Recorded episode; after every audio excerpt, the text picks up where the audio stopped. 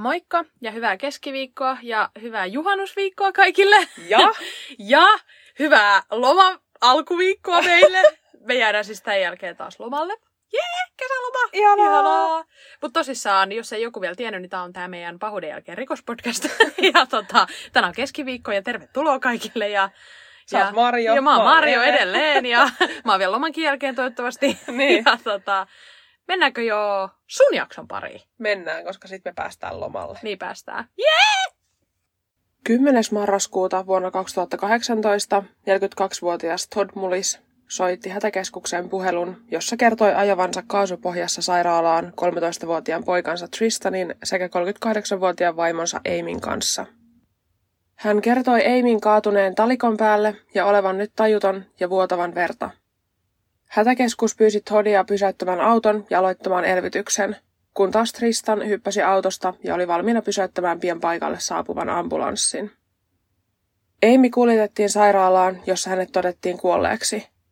Kuolema vaikutti onnettomuudelta, kunnes huomattiin, että tämä talikko, jonka päälle Todd kertoi Aimin kaatuneen, oli neljäpiikkinen ja hänellä oli kuuden piikin jäljet selässä. Amy sekä Todd tapasivat vuonna 2003 kaljateltassa ja siitä reilu vuoden päästä menivät jo naimisiin. Todd kasvoi maatilalla Ajovassa, noin tuhannen ihmisen kaupungissa Earlvillessä. Ja hänellä oli itsestään selvää, että hän jää myös asumaan maatilalle ja haluaa tulevan puolisonsa muuttavan sinne. Tämä sopi myös Amille erinomaisesti. Maatilalla oli yksi valtava jalkapallokentän kokoinen possunavetta ja toinen samanlainen rakennettiin muutaman vuoden kuluttua muutosta. Possufarmin lisäksi he viljelivät muun muassa maissia ja viljaa. Todd harrasti metsästystä sekä kalastusta ja viihtyi omissa oloissaan. Amy puolestaan oli erittäin sosiaalinen ja tykkäsi lounastaa ystäviensä kanssa, mutta myös hän piti kalastuksesta sekä metsästyksestä. Amy sekä Todd olivat olleet naimisissa 14 vuoden ajan ja heillä oli kolme yhteistä lasta, Tristan, Wyatt sekä Taylor. Pariskunnan avioliitto oli onnellinen ja hyvä. Amy työskenteli hoitajana päivystyksessä ja Todd heidän possufarmillaan. Vuonna 2013 Todd sai kuitenkin selville, että Amillä oli avioliiton ulkopuolinen suhde ja pariskunnan avioliitto ajautui kriisiin. Pariskunta halusi kuitenkin yrittää vielä korjata tilannetta lasten ja yhteisen historian vuoksi. He hakeutuivat pariterapiaan ja keskustelivat toistensa kanssa paljon. Lopulta he päättivät jatkaa yhdessä, mutta Todd vaati Amyä irtisanoutumaan töistään hoitajana ja aloittamaan hänen kanssaan työt possufarmilla. Tällä tavalla hän tietäisi aina, mitä Amy tekee ja kenen kanssa. Amy halusi epätoivoisesti saada tilanteen hänen sekä Toddin välillä korjattua, joten hän suostui tähän ja irtisanoutui sairaalasta.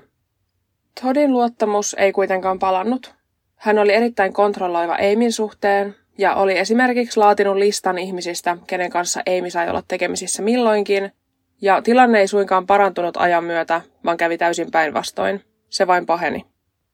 Pariskunta kuitenkin yritti tosissaan pelastaa suhdettaan ja he ostivat esimerkiksi vuonna 2016 lisää tiluksia, jolle laajentaa toimintaansa ja he ostivat myös tontin, jolle ajattelivat rakentaa erämökin itselleen. Alkuvuodesta 2018 Amy alkoi viestitellä heidän maatilansa työntekijän Jerry Fisherin kanssa säännöllisesti ja pikkuhiljaa heidän keskustelunsa siirtyivät farmin asioista henkilökohtaisuuksiin ja heille tuli suhde. Keväällä 2018 Amy kirjoitti Jerrylle avoimesti suunnittelevansa eroa, jolloin hän ottaisi puolet hänelle kuuluvasta farmista ja pääsisi eroon Toddista kokonaan.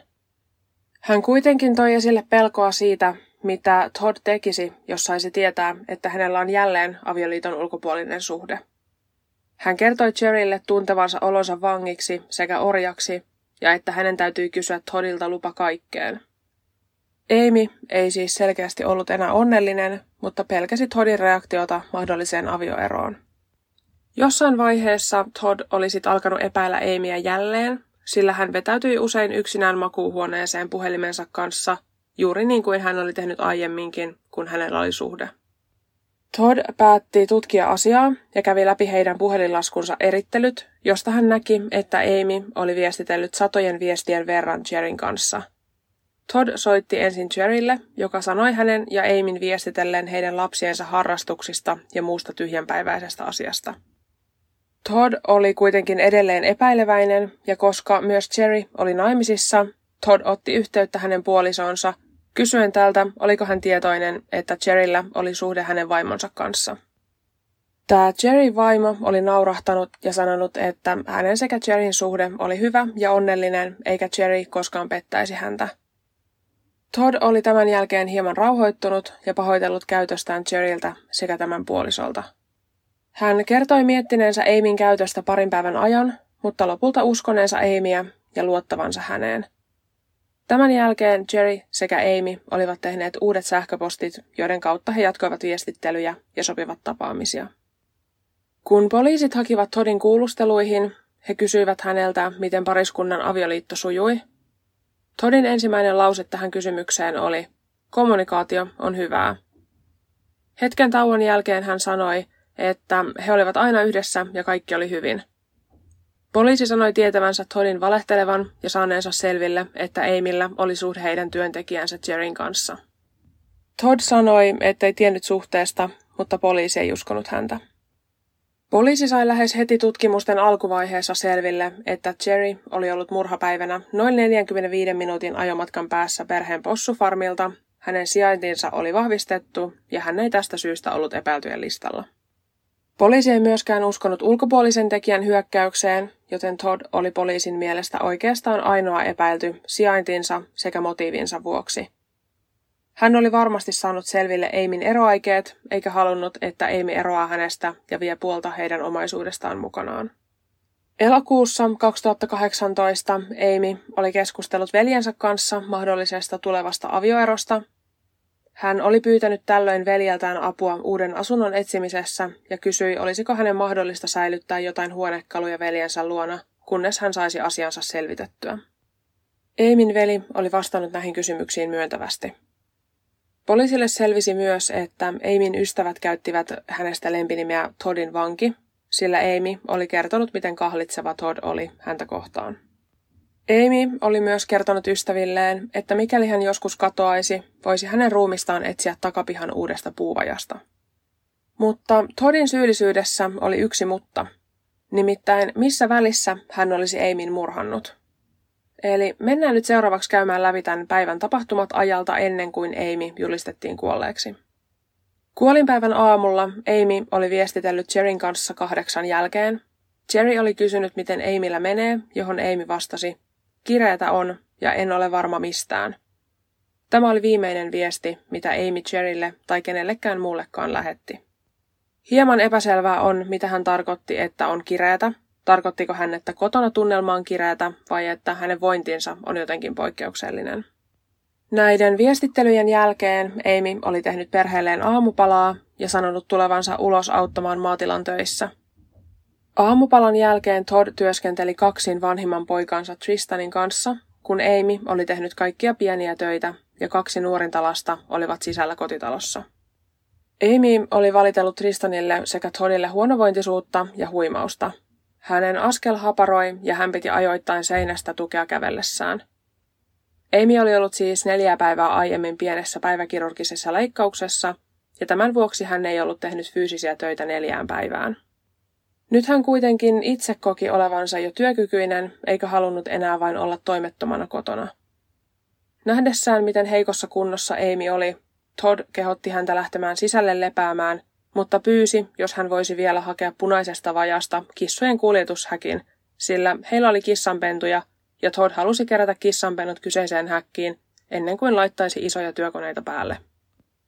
Tämän jälkeen Todd sekä Tristan jatkoivat töitä ja noin puolentoista tunnin kuluttua Todd katsoi pihalle, eikä nähnyt tätä kuljetushäkkiä ulkona siellä, mihin oli Amyä sen pyytänyt jättämään. Hän huokaisi ja pyysi Tristania hakemaan sen vajasta. Tristan meni vajaan ja löysi äitinsä makaavan liikkumattomana kasvot kohti maata oven edessä, talikko selässään. Hän kertoi koittaneensa äitinsä sykettä, mutta ei löytänyt sitä ja tämän jälkeen oli huutanut isänsä paikalle. Todd juoksi huutavan ja panikoivan Tristanin luokse ja koitti nostaa Amyä, mutta ei saanut häntä kannettua pienestä ovesta talikon kanssa. Tristan lähti tässä vaiheessa hakemaan perheen autoa vajan oven eteen, jolloin Todd irroitti tämän talikon Amin selästä ja kantoi Amin autoon. Tristan meni istumaan matkustajan puolelle ja Todd laittoi Amin hänen syliinsä ja he lähtivät ajamaan kiireellä kohti sairaalaa. Amin ruumista tutkiessa tosiaan hänen selästä löytyi kuusi jälkeä tämän talikon piikeistä ja pidettiin mahdollisena, että häntä oli piikitetty jopa kolme kertaa. Osat näistä talikon aiheuttamista vammoista menivät niin sanotusti ylöspäin ja osat alaspäin, joten tämäkin puhui tutkijoiden mukaan siitä, että teko oli suunniteltu ja tahallinen, eikä suinkaan onnettomuus. Näiden jälkien lisäksi hänellä oli vammoja kasvoissa, käsissä sekä polvissa, jotka voivat puhua tappelun puolesta, tai sitten nämä jäljet olivat tulleet hänen kaatuessaan. Mitään muita merkkejä tappelusta ei ollut. Vajassa ei ollut verta muualla kuin Eimin ympärillä, veriroskeita ei juurikaan ollut, eikä mikään ollut poissa paikaltaan. Kun poliisit keskustelivat tapahtuneen jälkeen Tristanin kanssa, hän sanoi olleensa isänsä kanssa koko sen ajan, kun hänen äitinsä oli ollut vajassa tai mennyt sisälle. Hän kertoi nähneensä isänsä ihan koko ajan. Tämä oli siis ainoa asia, joka ontui poliisien teoriassa, mutta siitä huolimatta poliisit uskoivat, että Todd on syyllinen Eimin murhaan. Perheellä oli ymmärrettävästi valtava määrä valvontakameroita pihalla, jotka toimivat päivää ennen murhaa ja päivän murhan jälkeen, mutta murhapäivänä ne eivät olleet päällä, eikä Todd osannut kertoa, miksi ne eivät olleet toimineet kyseisenä päivänä. Poliisi uskoi Toddin suunnitelleen murhan juuri näille leikkauksien jälkeisille päiville, jolloin onnettomuuden mahdollisuus olisi mahdollisimman suuri. Poliisit saivat kotietsintäluvan Toddin farmille ja he ottivat tarkempiin tutkimuksiin muun muassa Toddin tietokoneen sekä iPadin ja tutkivat ne läpikotaisin. iPadin hakuhistoriasta löytyi melko mielenkiintoisia hakuja, nimittäin joku oli hakenut esimerkiksi Miten tappaa pettävä puoliso, Uskoton puoliso sekä Mitä tapahtui uskottomille puolisoille asteekkien heimossa. Tammikuussa 2019 Todd pidätettiin epäiltynä Amyin murhasta. Kun oikeudenkäynti alkoi, syyttäjä kertoi, miten Amy oli vuosien ajan kertonut ystävilleen ja perheenjäsenilleen pelkäävänsä Toddia ja sen vuoksi pelkäävänsä erota hänestä.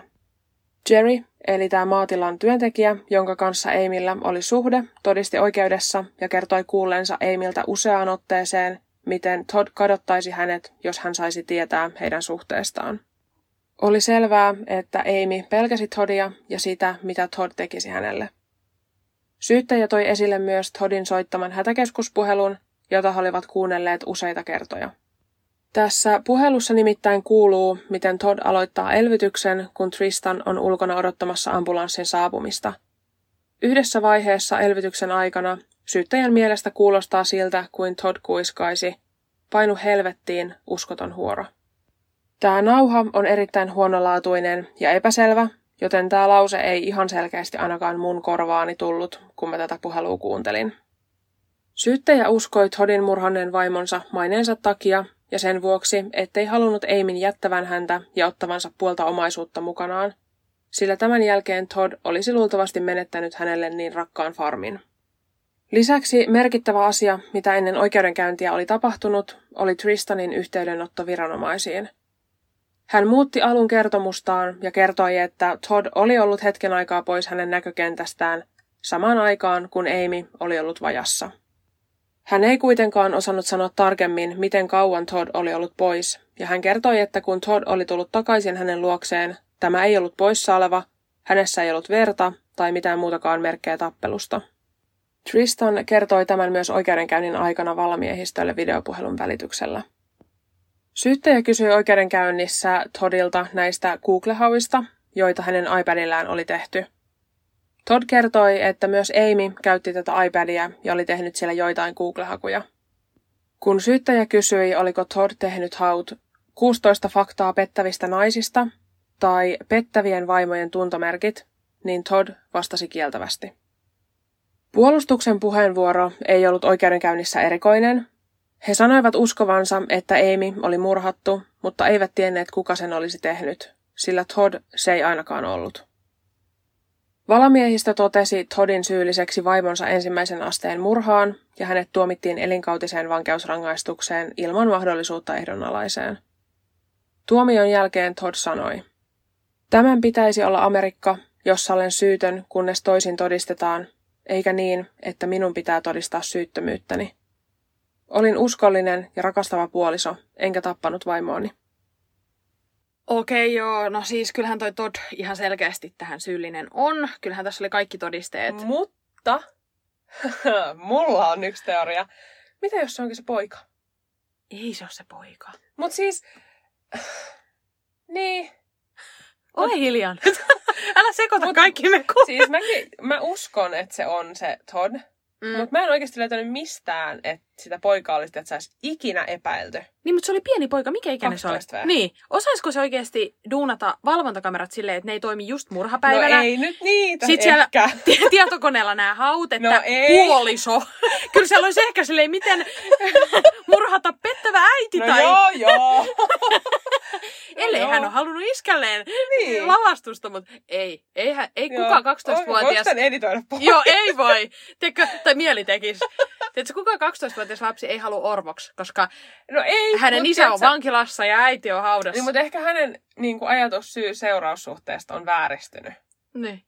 Selvä. Joo. Okei. Onneksi mä oon meistä Kerro, se kerro mitä, mitä mieltä etkä sinä. tästä tapauksesta, niin skipataan tää mun Joo, alku. Mutta siis mä sanon vaan, että sitä poikaa ei epät. On ennenkin 12-vuotiaat tappanut. Sitä ei syystä epäilty. Sulla Joo. on jäänyt päälle tää, kun sä teet näistä lapsimurhaajista, jotka tappaa perheensä, niin sä vielä sanoit joku Mutta- jakso, että minä en enää tee semmosesta. Mutta nyt kun sä et tehnyt sellaisesta, niin nyt sä yrität kääntää tämän sellaiseksi, että kyllä Mutta- tämä oli. Mutta tässä on myös ristiriitoja Joo. Tämän isän. Esimerkiksi se ei ollut yhtään veressä, kun se tulee sieltä. Niin kyllähän sus nyt jotain on, mutta toki et kiinnittääkö 12-vuotias huomioon, jos sulla on paidas verta. Niin eihän se välttämättä kiinnitä Niin. sillä tavalla. Mutta on, niin, no, en Mm. osaa sanoa. Mutta mä luulen taas, että niin kuin mä olin tässä sanomassa ennen kuin sä puhuit mun päälle, että, että Todd on, sitten. on, on syyllinen, koska nämä todisteet, mitä sä yritit vaihtaa toiseksi, niin on häntä vastaan. Eli, eli siellä tota, Amissa oli niitä reikiä siellä selässä enemmän kuin sen, että hän olisi kaatunut kertaalleen. Tuskin Mm. hän on sen jälkeen noussut ja kaatunut uudestaan eri kohtaa Mm. talikkoa. Sitten valvontakamera toimii just ennen murhaa ja just murhan jälkeen, mutta ei mm. sinä päivänä, kun tämä murha on tapahtunut. Se on outoa. Mä Ja- ja. saatoin, saatoin ehkä unohtaa näitä Ja- ja. muutamia asioita tässä. Mitä sä itse mulle kerroit tässä ihan hetki sitten, muutama minuutti sitten. niin, mutta sille, kun mä tein tätä, niin mulla Joo. tuli semmoinen, että... Sä yrität leikkiä sitä agenttia, kun sä yrität olla yhtä hyvä kuin minä, mutta sä, tiedätkö, kaikki ei voi vaan olla. Et, Joo, sä oot se mun, jatka sä nyt oot se mun apukäsi. tiedätkö, me ollaan kuin komissaario Palmo. Mä oon se komissaario Palmo ja sit sä oot se apukäsi. Tiedätkö, jota mä vaan Mä en silleen, tiedä, hei, kun mä en ole hei. kattonut komissario Palmua. Joo, no se on niin, ihan hyvä. Kun mulla on jotain muutakin Joo. ohjelmaa kuin Joo. tämmöiset 800 vuotta vanhat ohjelmat. Niin, no kannattaisi katsoa, kato, mistä mä Mm. saan näitä mun ideoita. Niin. Mut niin. Ja sitten ne tietokoneen haut, missä Mm. luki tosissaan puolisosta, Joo. eikä äidistä. Joo. Niin ne mun mielestä puhuu. Mutta kun sä kuulutit mulle sen ö, hätäkeskusnauhan, Mm, niin se tosissaan oli epäselvä niin kuin sä sanoit. mm. Mutta nyt kun mä tiesin, että mitä mun pitää Niin. hakea siitä, niin kyllä se sieltä löytyy silleen vähän. Löytyy. mutta, mutta toki, joo, jos mä olisin kuullut sen ihan vaan randomisti näin, niin oli se tosi epäselvä. Niin ja jos nyt jotain... Niin, kun mä myös koen sen vähän silleen, että jos sulle kerrotaan, mitä tässä on, Mm, niin sit sun niinku aivot oikein hakemalla On, hakee kyllä. sen sieltä. niinpä, Että vaikkei siinä kuuluisi sitä. kyllä. Tai mä mietin sen, että miksi hän olisi niin tyhmä, että hän sanoisi tolleen kesken elvytyksen, kun linja on auki. Niin, Et miksi hän niinku, ajatteleeko hän, että sitä ei muka, niinku, kyllä mä ainakin pitäisin ihan suuni supussa, niin mäkin. enkä kiroisi mie, niinku, ehkä mielessäni sitten. Niin, mutta toisaalta mun mielestä se horo-sana kuuluu sieltä kuitenkin. Niin tuskin se nyt... Kun mä mietin, että millä mä muokkaan sen, mutta ei sitä pysty Niin. muokkaan. Mä kysyin sulta, että voinko mä sanoa tämän tässä jaksossa, ja sä oot silleen, totta kai sä voit sanoa sen siinä. Joo. Nyt sä oot itse silleen, että no joo, ei. Mut joo, okei. Okay. Niin, niin tuskin sä sanot silleen, selvi rakas. No ei, Niin. mutta niin. Niin. Et, Mut me Mm. kuultiin siis tää yksi sana selkeästi. niin, koska me tiedettiin, mitä me haetaan sieltä. No niin, Mut jos niin. mä en olisi tiennyt, mitä mä hain sieltä, niin mä en luultavasti olisi sitä kyllä sieltä löytänyt. ei niin. Mutta Mut ei se ole silleen selvi löytyy- rakas piip, vaan se on silleen niinku... Niin. Niin, Tämä klippi löytyy kyllä YouTubesta, joo. että voi käydä sieltä. Käykää itsekin kuuntelemaan. Niin. Mutta sitten mä mietin tätä ää, poikajuttua, että olisikohan tämä Todd sitten vähän sanonut tälle pojalleen, että tiedätkö, pistänyt vähän sanoja hänen suuhun Mm. ja, ja näin, ja ehkä pelotellut silleen, että hei, että nyt, nyt ne syyttää iskää turhasta, että iskäkin joutuu pois ja sä jäät yksin, jos, jos, tota, jos sä sanot näin, että sä et voi Niin. sanoa näin, koska iskä ei ole syyllinen. Eihän mä tiedä, mutta että onko se si- ollut vähän näin. Ja sit poika on sit vasta kelannut Niin. siellä oikeudessa, että no, Joo, ja sitten joku sanoisi, että, että kun tosissaan ne possutilat oli valtavat, joo. siellä oli nyt kaksi niitä isoja jalkapallokentän kokoisia alueita, missä oli niin näitä possujuttuja, Mm, niin että ne on aika isot alueet. Niin. Henkilökohtaisesti en osaa sanoa, että minkä kokoinen jalkapallokenttä on, mutta pitäisi sun futarilla Minä tietää. tiedän. Niin Se on iso, että joo. jos, se, niin kuin, jos he on ollut vaikka eri puolilla, niin onko voinut olla silleen, että tämä poika on tehnyt jotain duunia tyyliin päässä A, ja sitten sen Mm. isän on pitänyt olla päässä C, mutta Niin. sitten se isä onkin luikahtanut pois siitä, ja sitten Niin. se poika ei ole vaan niinku tajunnut sitä, että kun se on niin iso ja siellä on kuitenkin kaikki Kyllä. työkoneita ja possuja ja kaikki Siis ihan hyvin mahdollista. Ja just se, niin kuin sanoit, että eihän se ole se pelkkä jalkapallokenttä siinä niin kuin täynnä tyhjää, vaan se, että Niin. siellä on kaikki esteitä, niin helpostihan sä oikeasti luikahdat Niin. sieltä johonkin. Että kaikki on mahdollista. Mutta varmaan miettii se poikakin edelleen, kun hän on kuitenkin tietää, että hänen todistus oli aika painos niin Mm. kuin arvokas tässä, Niin, että näkikö hän sitä isää. Että Niin. sitä varmaan niin kuin edelleen miettii, kyllä. kun voi, mitä Niin, että oliko se nyt kasvaa. vaan mun kuvitelmaa vai ei. Niin. Mutta on toi myö- myös mun mielestä kauheeta. Että joo, tässähän motiivi oli selkeästi se, niin kuin, että Amy menisi jättää hänet. Mm. Mutta mun mielestä toi on vaan aina järkyttävämpää, että sä oot valmis tekemään sun lapselle tolleen, että sun lapsi jää oikeasti orvoksi. Mm. Vaikka sä... oli kolme lasta. Niin, niin, kun sä et välttämättä edes aattele sitä, että sä jäät kiinni tietenkään, mutta en mä, vaikka mä vihaisin kuinka paljon mun miestä, niin en mä tappais häntä, tieksä, ja jättäis lasta silleen niin kuin, että Mm. no hei, nyt mä vien sulta isän. Mutta hän varmaan ajatteli sen niin, että, että, Mm. että hän jää sitten lasten kanssa. Ja No niinhän hän varmaan, siitä ylitteen. Niin. Ja, niin, että he ei ehkä, tai hän ei varmaan ajatellut silleen, että hän jää nyt kiinni tästä. niin. Mutta on toki mun mielestä, huomaa, että hänkään ei ole tappaja. Tai silleen, mun mielestä aika amatöörimäinen virhe, että joo se kaatui talikon päälle, mutta siellä on silti kuusi reikää, kun pitäisi olla neljä tyylillä. Mm, mm, joo, sitten menee eri suuntiin. Niin, Niin kuin. Ja sitten tommoset Google-haut mua jotenkin ihmetyttää, että eikö ihmiset oikeasti vieläkään tiedä. niin, Ja sitten jossainhan, kun ihmiset, jotkut käyttää sitä salattu tilaa, joo, että kun sekin pystytään, niin kuin, että viranomaiset saa senkin niin kuin, kyllä, selvitettyä, että äiti ei näe sitä, mutta viranomaiset Niin. pystyy, niin. niin me, oikeasti, menkää vaikka kirjastokoneelle sitten. Niin, niin ja jos sit haluaa mitä sä luulet, että sä saat sieltä netistä enemmän, että kuinka tappaa vaimo? Mm, Pe- ja, ja sitten tää kuinka tappaa pettävä vaimo. Niin. Että sä haluat oikein vielä johdatella ne, että se olen oikeasti minä. Hyvä, Niin. ettei laittanut kuinka tappaa Amy. Ei-nimiset naiset. niin, niin. niin, on jotenkin silleen uskomatonta. Mutta sitten toisaalta hyvä, että nämä tappajat on tyhmiä, että ne jää Niin. kiinni. Joo, kyllä. Ja tässäkin, kun hän oli hakenut tätä jotenkin asteekkisten historiallisten Mm. mm. aikoja, niin ne pettävät puolesta on jotenkin poltettu roviolla. Joo, Niin hän oikeasti hakee tällaisia. Että... niin. Mutta kyllä mä silti, mä myös huolestuisin, jos niin kun joku mun ystävistä, vaikka sinä sanoisit, että niin, että jos mä nyt katoon, niin mä oon tuolla pihavajassa. Niin, Että mut on niin piilotettu sinne. niin. Niin jotenkin kauheata varmaan niille ystävillekin, ketkä on kuullut tämän, niin sitten he on Siis ehkä ajatellut, että no, että ei se Todd mitään tekisi. Niin. Jos kävikin näin, Niin. Niin ihan kauhea. Niin ja onhan toi, et sä, et sä oikeasti ajattele. Tai en mä ajattelisi välttämättä, että sä sanoisit mulle silleen, että hei, jos ei musta huomenna kuulu, niin mun mies on tappanut, mutta mä olisin mm. vaan silleen, okei. Okay. niin, siis Että mä vähän nyt- silleen, että niin. mitä ihmettä. Että jos mä oikeasti epäilisin sitä, mä olisin silleen, että ok, no tuu meille nyt. Niin, Äläkä mutta toki tässäkin, että kyllähän heitä niinku kutsuttiin, tai häntä kutsuttiin Todin vangiksi ja kaikkea tämmöistä, Niin. niin. että onhan tämä ollut kyllä outo, Niin, tämä heidän niinku, no on, on. on, että ei ole uskaltanut vaan erota. Joo. Että, että kyllähän se on oikeasti, jos ei uskalla erota, niin, Niin. ihan siis hirveä tilanne. Siis on, on. Mutta aika laillahan noi on sitä ääripäitä, että oikeasti tapetaan. Tai siis ei nyt, mä puhun ehkä nyt Suomesta tai silleen. Niin, Niin tota, ehkä sitä ei vaan ekana ajattele sitten, että... niin. et- Mutta tästäkään et kun ei tiedä, mitä se on oikeasti siellä kotona ollut. Niin, Ja onhan se kieltämättä hyvä aikataulu. Sillä, Niin. että nyt on tehty pieni leikkaus ja vähän huteraa kävely ja niinpä, sitten menee vajaan. Niin. niin, niinpä. Mm. Joo, eli me ollaan siis samaa mieltä, että Todd oli syyllinen. Joo, Joo. joo, nyt kun Niin niin kuin- tulit järkiis Niin viimein. kuin tässä ollaan alusta asti puhuttukin. Niin, niin, kyllä. Sul kävi vaan tää pieni tämmönen hetkellinen No mä häiriö. ajattelin, että mä kyseenalaistan tämän teorian. Joo, Niin. joo. No Mut niin. nyt se on No nyt se on tehty ja, ja ei mennyt läpi. Ja... Niin, Niin. joo. Joo. on nyt ihan selkeä. Eli voidaanko mennä nyt kyseenalaistamaan mun tapausta sitten? Voidaan mennä. Okei. Mennään vaan, olen valmis. Hyvä. Onko varma, ettei tule mitään sisältövaroituksia? Öö, no en mä nyt niin sanoisi. Tää on tämmönen, mitä? Tää on, tää on ihan tämmönen normaali. No, parempi, että mennään kuuntelemaan vaan. Joo, Niin. no tää on se voimassa oleva, edelleen voimassa oleva siellä sisältövaroitus sitten kaikille, kun Eve näitä haluaa, mutta ei tässä mun mielestä mitään sille ihmeellistä ole. Mm, selvä. Niin. 44-vuotias Dominique Laili, kutsuma nimeltään Niki, katosi kotoaan keskellä yötä heinäkuun 8. päivä vuonna 2011. Tämä katoaminen ei ollut mitenkään poikkeuksellista Nikille, ja tämän vuoksi hänen 44-vuotias puolisonsa Matt Laili ilmoitti hänet kadonneeksi vasta kahden päivän kuluttua tästä katoamisesta. Niki ja Matt menivät naimisiin ystävänpäivänä vuonna 1998. He olivat nyt siis olleet naimisissa jo 13 vuoden ajan.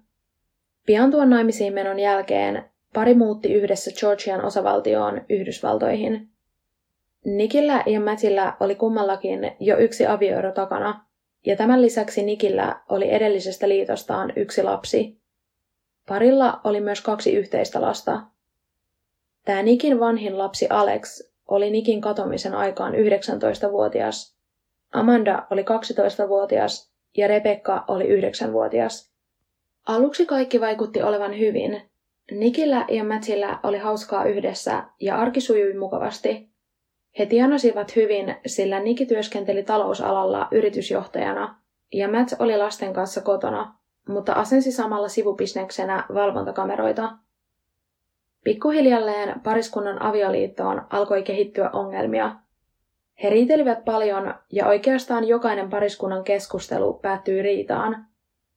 Heille oli kertynyt velkaa yhteensä noin 300 000 dollaria, eli noin 250 000 euroa, ja tämä oli yksi iso riidan aihe pariskunnan välillä seksin lisäksi.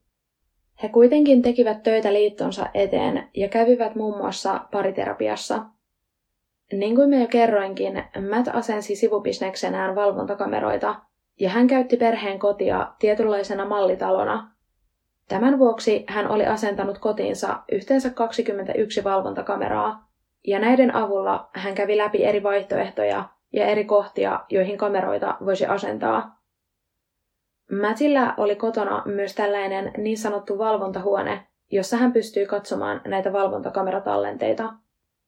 Nikin tytär Alex muutti 16-vuotiaana pois kotoa, koska ei tullut toimeen Mattin kanssa, ja lisäksi häntä ahdisti asua näiden valvontakameroiden keskellä ilman minkäänlaista omaa rauhaa. Hän on kertonut, että esimerkiksi olohuoneen sohvaa ja hänen huoneensa ovea kuvattiin jatkuvasti. Nikin ja Matsin parisuhteessa oli tosiaan ongelmia, ja Niki kertoi niistä myös läheisilleen. Hän kertoi ystävilleen, että Matt oli fyysisesti väkivaltainen ja oli kertaalleen työntänyt hänet seinää vasten ja ottanut kuristusotteeseen. Matt ei ollut lyönyt häntä, mutta oli uhkaillut ja pelotellut. Nämä ystävät kertoivat myös nähneensä Nikin vartalolla mustelmia, joita hän oli yrittänyt peitellä. Matt kertoi olevansa varma, että Niki oli mielenterveydeltään epävakaa, ja hän myönsi poliiseille asettaneensa näitä valvontakameroita kotiinsa, jotta voi kuvata Nikiä ja todistaa kaikille, miten älytöntä hänen käytöksensä oli. Hän myös kertoi Nikin olleen väkivaltainen häntä kohtaan. Matt oli ottanut askeleen pidemmälle, sillä nyt hänelle ei enää riittänyt pelkkä kodin valvominen. Hän oli nimittäin asentanut jäljityslaitteita Nikin autoon ja kuunteli tämän puheluita. Näihinkin hän kertoi perusteluiksi Nikin epävakaan käytöksen. Matt sanoi Nikillä olleen tapana karata kotoa, ja näinä hetkinä hän halusi kyetä seuraamaan, minne Niki lähti. Kesäkuun 28. päivä vuonna 2011 Niki oli soittanut hätäkeskukseen ja pyytänyt poliisit paikalle kotiväkivallan vuoksi. Tämän puhelun aikana Niki huusi, ettei hänen puolisonsa päästä häntä lähtemään talosta. Puhelussa kävi ilmi, että Niki ja Matt riitelivät, ja lopulta Niki sanoi hätäkeskuspäivystäjälle, ettei tarvitsekaan poliiseja paikalle, mutta partio oli jo lähetetty matkaan. Kun poliisipartio saapui Nikin ja Mattin talolle, Niki kertoi kaiken olevan nyt hyvin ja että riita oltiin saatu sovittua. Hän kertoi poliiseille myös, että aikoo lähteä hetkeksi kotoa pois, jotta tilanne rauhoittuu. Niki oli siis tässä vaiheessa etupihalla reppupakattuna. Lopulta poliisipartio poistui paikalta, Niki heidän perässään. Niki oli ollut poissa kotoaan noin parin tunnin ajan, kun perheen 12-vuotias tytär Amanda soitti hänelle itkien ja pyysi tätä palaamaan takaisin kotiin. Matt nauhoitti tämän puhelun ja siinä kuului, miten Amanda aneli Nikiä palaamaan ja ehdotti, että perhe lähtisi yhdessä lomalle, jotta Nikin ja Mattin avioliitto pelastuisi. Ei varmaan tule kenellekään yllätyksenä, että Matt oli käskenyt Amandaa soittamaan tämän kyseisen puhelun, ja se toimi, sillä Niki palasi tämän puhelun jälkeen kotiin. Mennään ajassa eteenpäin noin kaksi viikkoa, ja tarkemmin ottaen heinäkuun kahdeksanteen päivään. Kyseisenä päivänä perhe oli ollut elokuvissa ja ulkona syömässä. Kotiin ajaessaan Matt oli ehdottanut Nikille, että tämä pukeutuisi illalla rooliasuun, ja Niki oli loukkaantunut tästä. Hän koki, että Matt tarkoittaa heidän seksielämänsä olevan huonoa ja kaipaavansa siihen piristystä. Tästä alkoi pariskunnan välinen riita, joka jatkui aamuyöhön asti. Noin viiden aikaan Matt päätti mennä nukkumaan toimistoonsa, jotta Niki saisi rauhoittua yksinään makuuhuoneessa. Matt oli herännyt kuuden aikaan aamulla ja mennyt katsomaan Nikiä, mutta tuolloin hän huomasi, ettei tämä ollutkaan enää kotona. Niki oli siis kadonnut, mutta tällä kertaa hänellä ei ollut mitään mukanaan.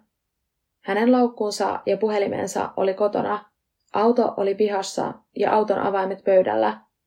Matt kertoi poliisille ajaneensa yöllä ympäri naapurustoa, mutta ei nähnyt merkkiäkään Nikistä. Seuraavana päivänä Matt ryhtyi täyttämään avioeropapereita, sillä hän oli päättänyt, että pariskunnan suhde oli nyt lopullisesti ohi. Kahden päivän kuluttua tästä Matt soitti Nikin siskolle ja kysyi, onko tämä kuullut Nikistä. Tämä sisko huolestui välittömästi kuullessaan Nikin olevan kadoksissa jo kaksi vuorokautta, ja hän ohjeisti Mätiä tekemään ilmoituksen poliisille, mutta Matt sanoi, ettei Niki haluaisi, että hänen katoamisestaan ilmoitetaan poliisille, sillä hän ei haluaisi joutua uutisiin, kun on lähtenyt kotoaan omasta tahdostaan. Tämä sisko oli kuitenkin eri mieltä ja ohjeisti edelleen Matsia tekemään katoamisilmoituksen. Lopulta Mats meni poliisilaitokselle ja kertoi Nikin olleen mieleltään epävakaa jo pidemmän aikaa ja tehneen katoamistemppuja aiemminkin. Hän kertoi olevansa varma, että Niki oli lähtenyt kotoaan vapaaehtoisesti ja jättänyt kaiken taakseen. Poliisikin uskoi aluksi siihen teoriaan, että Niki oli lähtenyt omasta vapaasta tahdostaan, ja aikuinen ihminen hän saa kadota, jos näin haluaa. Nikin historiasta ei löytynyt minkäänlaisia mielenterveysongelmia, vaikka Mätsenin poliisille kertoikin. Hänen perheensä sanoi, ettei Niki ollut koskaan käyttänyt minkäänlaisia päihteitä tai käyttäytynyt poikkeavalla tavalla. Nikin perheenjäsenet ja työkaverit alkoivat etsiä häntä talon viereisestä metsästä ja lähiseuduilta. Lisäksi he jakelivat ihmisille katoamisilmoituksia Nikistä. Matt tai heidän kaksi tytärtään eivät olleet näissä etsinnöissä mukana, ja itse asiassa Nikin sisaren mukaan Matt oli jopa estellyt, ettei näitä etsintöjä aloitettaisi ollenkaan. Hän oli kovin sanoin kieltänyt katoamisilmoituksen jakamisen ja määrännyt, mitä kuvia Nikistä saa medialle jakaa. Viiden päivän kuluttua katoamisesta kaksi etsijää löysi noin puolentoista kilometrin päästä Nikin kotoa hänen ruumiinsa. He olivat kiinnittäneet huomiota lehtikasan alla vilkkuviin vaaleisiin hiuksiin ja ryhtyivät siirtämään lehtiä, jolloin kasan alta löytyi Nikin ruumis. Ruumis oli pahoin hajonnut, joten lopullinen tunnistus tehtiin hammaskarttojen avulla. Hänen jalkapohjansa olivat puhtaat, joten pidettiin todennäköisenä, että hänen ruumiinsa oli tuotu tähän paikkaan. Itse hän ei ollut ainakaan sinne kävellyt. Lopullista kuolinsyytä oli mahdoton selvittää juuri sen vuoksi, koska hänen ruumiinsa oli niin pahoin hajonnut, mutta oikeuslääkäri pystyi sanomaan, että häntä oltiin ainakin kuristettu. Ruumiin avauksessa selvisi, että hänen veressään oli merkkejä kammahuumausaineesta, ja tätä kammaa käytetään siis myös tällaisena niin sanottuna daytrape-huumeena. Tämän lisäksi hänessä oli siemennestettä, joka paljastui lopuksi Mattin siemennesteeksi. Ruumiin avauksen mukaan Niki oli kuollut suunnilleen niihin aikoihin, kun Matt kertoi, että hän oli kadonnut kotoaan. Poliisi tutki Nikin puhelimen ja he etsivät sieltä muun muassa todisteita avioliiton ulkopuolisesta suhteesta, mutta mitään merkkejä tästä tai muustakaan epäilyttävästä ei löytynyt. Kun poliisi tutki Mätsin autoa, sieltä löytyi tukkohiuksia, jotka kuuluivat joko Nikille tai heidän lapsilleen, ja nämä hiukset löytyivät takakontista. Poliisit saivat kotietsintäluvan, jonka avulla he pääsivät tutkimaan valvontakameratallenteita.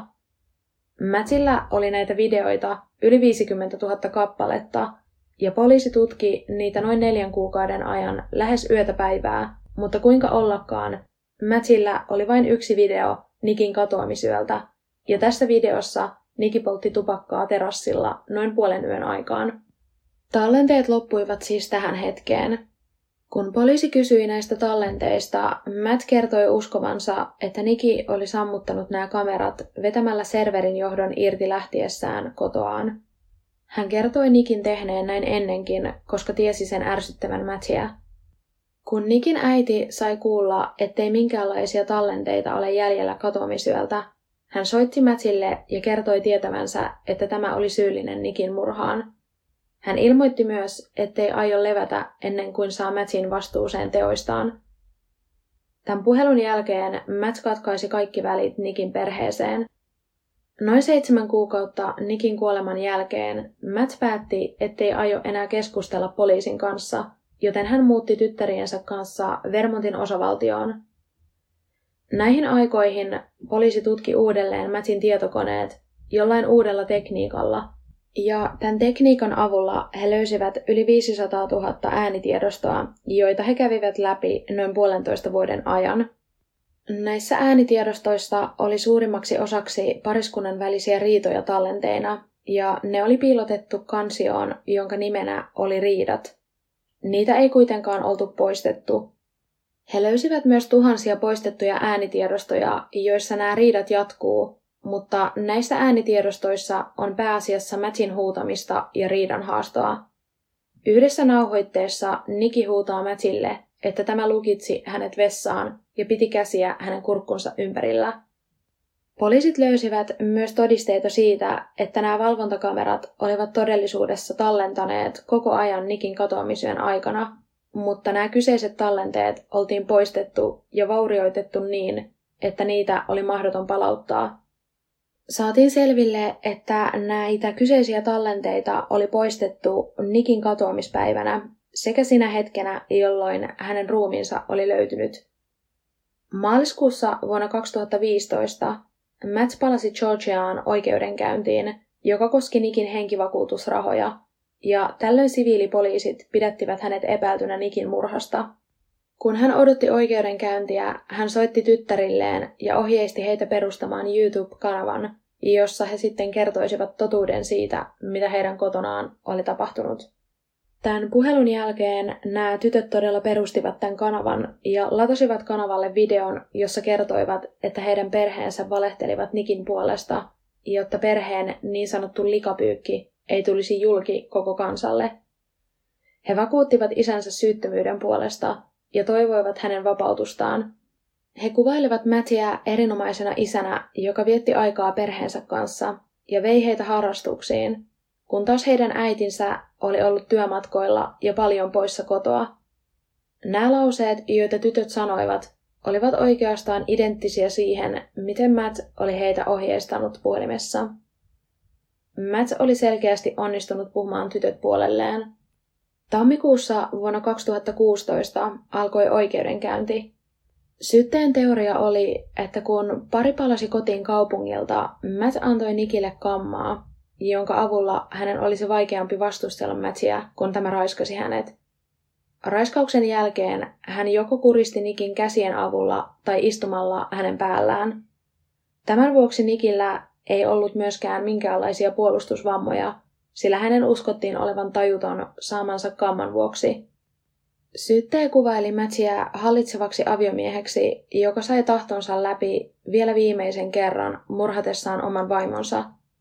Syyttäjä soitti valamiehistölle Nikin sekä Matchin riitoja, ja yhdessä tallenteessa Matt sanoi Nikille, Olisit tappanut itsesi aiemmin, niin minun ei tarvitsisi tappaa sinua. Niki vastasi tähän, Sinä tapoit minut jo aikoja sitten sisältäpäin. Nikin ja Mätsin tyttäret puolustivat edelleen isänsä ja sanoivat, etteivät koskaan nähneet Mätsin lyövän Nikiä. He myös sanoivat, että Matt oli aina pariskunnasta se rauhallisempi ja asiallisempi, kun taas Niki oli epävakaa ja riidan haastaja. Myös Mätsin entinen puoliso puhui oikeudessa. Hän sanoi, ettei Matt ollut koskaan lyönyt häntä, mutta oli pitänyt häntä paikallaan lattialla ja pelotellut lyöden nyrkkiä hänen viereensä. Hän myös todisti, että Matt uhkaili häntä ja vahti hänen jokaista liikettään. Kun Matt ja tämä hänen ex-vaimonsa olivat eronneet, Matt oli teettänyt avaimet, joilla pääsi tämän ex-vaimon vanhempien luokse odottamaan tätä ex-vaimoaan saapuvaksi. Näiden kaikkien vuoksi hän päätyi hakemaan lähestymiskieltoa Mattia vastaan.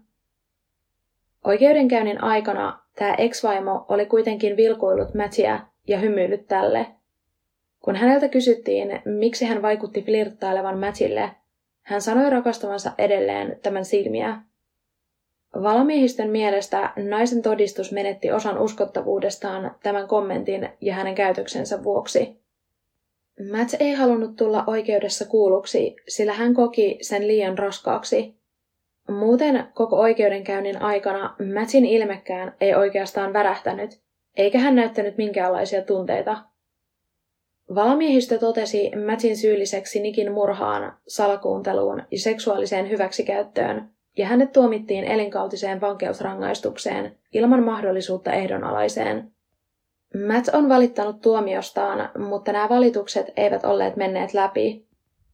Mattin ja Nikin tyttäret eivät ole missään tekemisissä Nikin puolen suvun tai siskopuolensa kanssa – he asuivat hetken aikaa ennen omilleen muuttoa Mattin isän luona ja taistelevat edelleen isänsä vapauden puolesta. Nikin vanhin tytär on sanonut, ettei syytä siskopuoliaan Nikin kohtalosta tai siitä, että he ovat valinneet isänsä puolen. Hän on sanonut, että jos nämä siskot haluavat koskaan olla hänen yhteydessä, hän on siihen valmis. Musta olisi siis ihan hirveä asua tuommoisessa talossa, missä on 21 valvontakameraa. Niin mustakin. Ja mun mielestä oli myös aika nerokasta Mätiltä. Hän pystyi oikeasti piilottelemaan sitä narsismiaan ja sitä hänen hallintaansa sillä, että hänen täytyy ottaa tänne kotona, kotiin nämä valvontakamerat, koska tämä on tämmöinen talo, tämmöinen mm. esimerkkitalo. Mm. Niin oikeasti mä voin sanoa sen vielä alkava sanoa, että vitut. Okei. Okay. No ihan oikeasti. Siis tämähän oli vaan hänen, hänen niinku selkeä suunnitelma. Mm. Hän on oikeasti, niin hänessä oli paljon narsistisia piirteitä, mm. niin hän halusi hallita. Kyllä. Sitten tämä meni niinku pikkuhiljaa, ei enää riittänyt tämä, vaan sitten ruvettiin jo puheluit katsoa ja ruvettiin Joo, autoa seuraa. Niinku, että, että kun teillä tulee riita ja siinä, mihin sä olet syyllinen, niin hän yrittää siis aina kääntää sen, että siinä naisessa on vika. Että, Kyllä. Että joo. Niin. Ihan kauhean. Ja just se, että kun hän tekee jotain, no niin, mutta Nikillä on mielenterveysongelmia, niin, mm. niin, mutta Niki on ihan täysin epävakaa. Sille mm. ei hänellä ole mitään. Niin. Mutta onhan tämä ihan selkeä, että mun mielestä tässä ei ole niinku epäilystäkään, niin musta ei on siis mustakaan. todella surullista, että ne tyttäret puolustaa isänsä. Mustakin. Siis tosi surullista. Ja toki se ei ole heidän vika, mutta heidän, siis Matthän on ihan täysin aivopessy heidät. Niin on. Ja musta on surullista se, että Matt käyttää lapsiaan, mutta mm. tämähän on niinku just tämmöistä, että sä käytät lapsia hyväksi, sä pistät oikeasti sun lapsen soittamaan itkusen puhelun äidille, tuu himaan takaisin, Joo, ja sit jotain lataa tulee. YouTubeen jotain videoita oikeasti, Joo. mitkä niinku leviää tonne ihan siis Kyllä. Niinku sairaalla niinku... tavalla netissä niin. ja kaikissa uutisissa ja kaikissa. Ihan siis on. uskomaton isä. Hän hallitsi ihan siis kaikkea. Hän hallitsi vaimoonsa, hän hallitsi kaikkia lapsia. Tai no ei tätä Puolasta, joka oli Nikin mm. vanhin lapsi.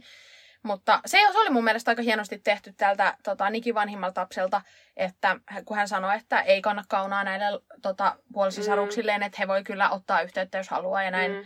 Ja mä toivon, ja, että he oikeasti jossain vaiheessa ottaakin, koska mä tämä on mun mielestä siis niin selkeä niin. tapaus, että on. on todella surullista, miten he niin kuin uskoo ja luottaa isänsä tässä. Niin, niin munkin mielestä. Ja, ja sitten jotenkin, että kaikki tommoset hautajaiset ja kaikkia ei etsitä.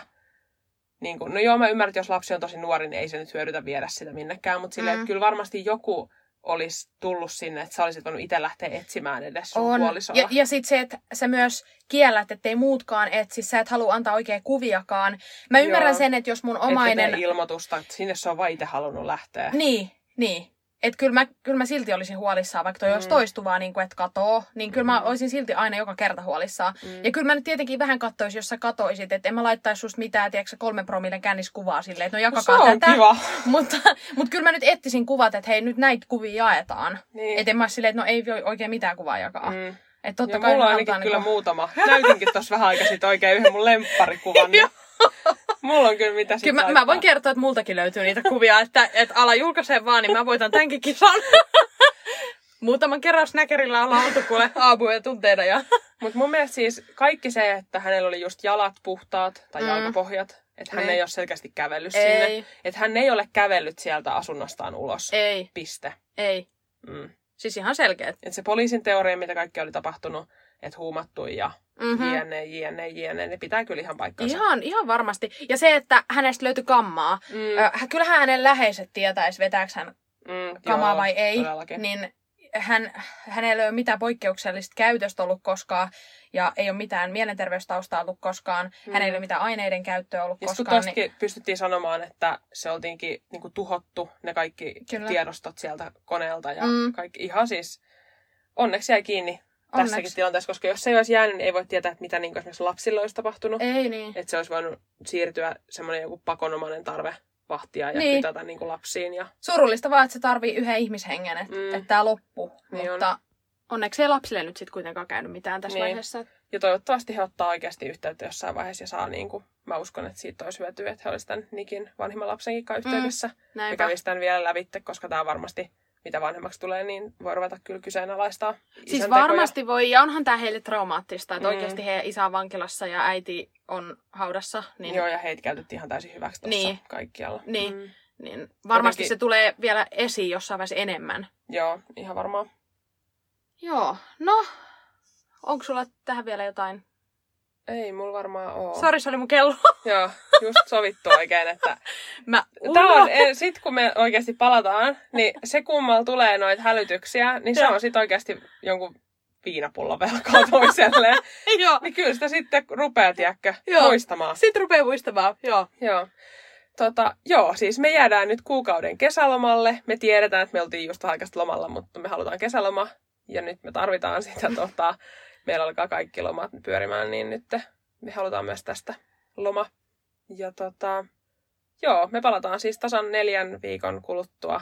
Entistä innokkaampana. Ja me laitetaan feediin se päivämäärä, koska me palataan, että Joo. ei tarvi arvailla sitä. Joo, mä en vitti sanoa sitä tässä nyt, kun mä en muista sitä. Mutta me ollaan siis kuukausi pois Niin. ja sitten keskiviikkona neljän viikon päästä palataan. Joo. Ja IGCn saa laittaa viestiä, että pahuuden jälkeen tai sähköpostilla pahuuden jälkeen, että gmail.com. Ei luvata, että vastataan loman aikana, mutta vastataan sitten, kun palataan. Niin. Niin joo, hyvää kesää kaikille ja juhannusta ja olkaa turvassa ja älkää hukkuko ja olkaa viisaita ja moi moi! Moi moi!